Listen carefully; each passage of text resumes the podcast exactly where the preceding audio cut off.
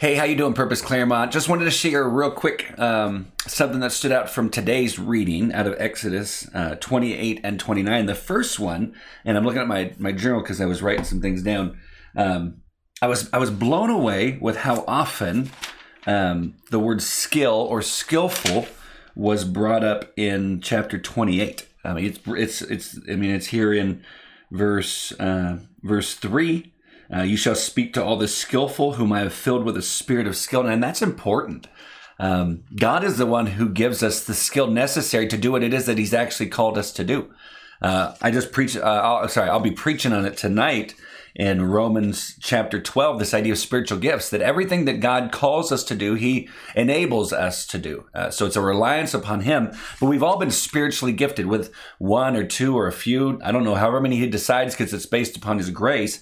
But it really does come down to God giving us what we need in order to accomplish what He's called us to do. But then He's given people just specific skill. I mean, even when you get to chapter 31, I know it's coming because I, I, peeked ahead.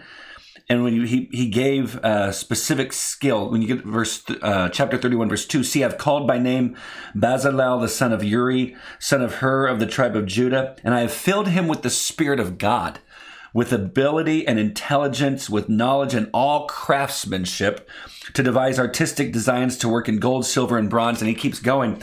And those of you who are artistic, and I don't think it just stops there, but I want to, I want to speak to you uh, right now.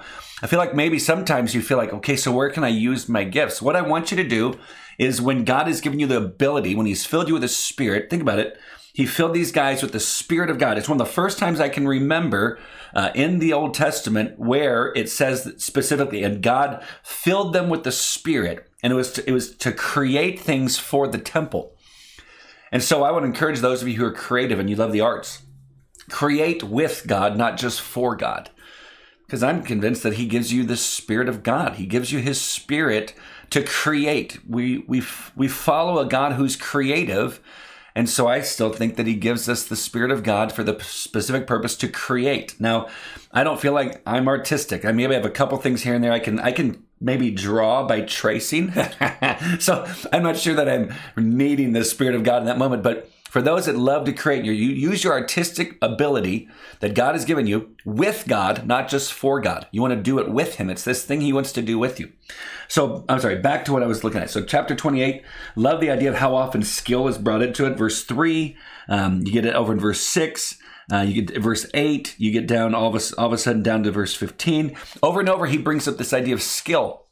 And it reminded me that, friends, when we offer our uh, our offerings or our abilities or our worship to God, He deserves like the best, the best that we can come up with. We He deserves it, and so we want to improve in what it is that God has called us to do with the abilities He's given us to do, improve in those abilities, so that we're worshiping, honoring Him, serving Him with all skill. It doesn't mean that He's a tyrant. He says this isn't good enough, throw it back. But when you read the Old Testament, sacrifices and offerings uh, he even he brings up ideas of, hey, I want you to present this sacrifice without blemish. We're supposed to be presenting him our best, but he gives us the skill necessary so that we can serve him as well. Then, when you jump down to uh, chapter 29, uh, starting verse 38, it says, Now this is what you shall offer on the altar two lambs a year old, I'm sorry, a year old day by day regularly. So every day, they would take a, a, a, lamb that was a year old, and it says, One lamb you shall offer in the morning, and the other lamb you shall offer at twilight. So every day,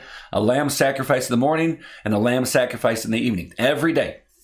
Now, here's the thing when Jesus uh, went to the cross, uh, he went. He was attached to the cross. At, he was crucified at 9 a.m. in the morning, and at 3 p.m., which would be pretty close to twilight, is when he offered up his he offered up his life. I mean, he he took his last breath, offered his spirit, he died.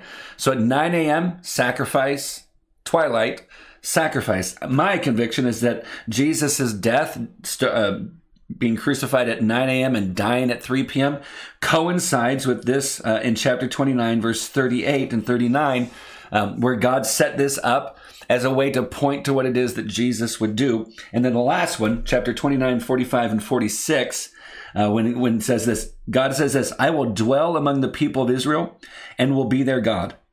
They shall know that I am the Lord, uh, their God, who brought them out of the land of Egypt, that I might dwell among them.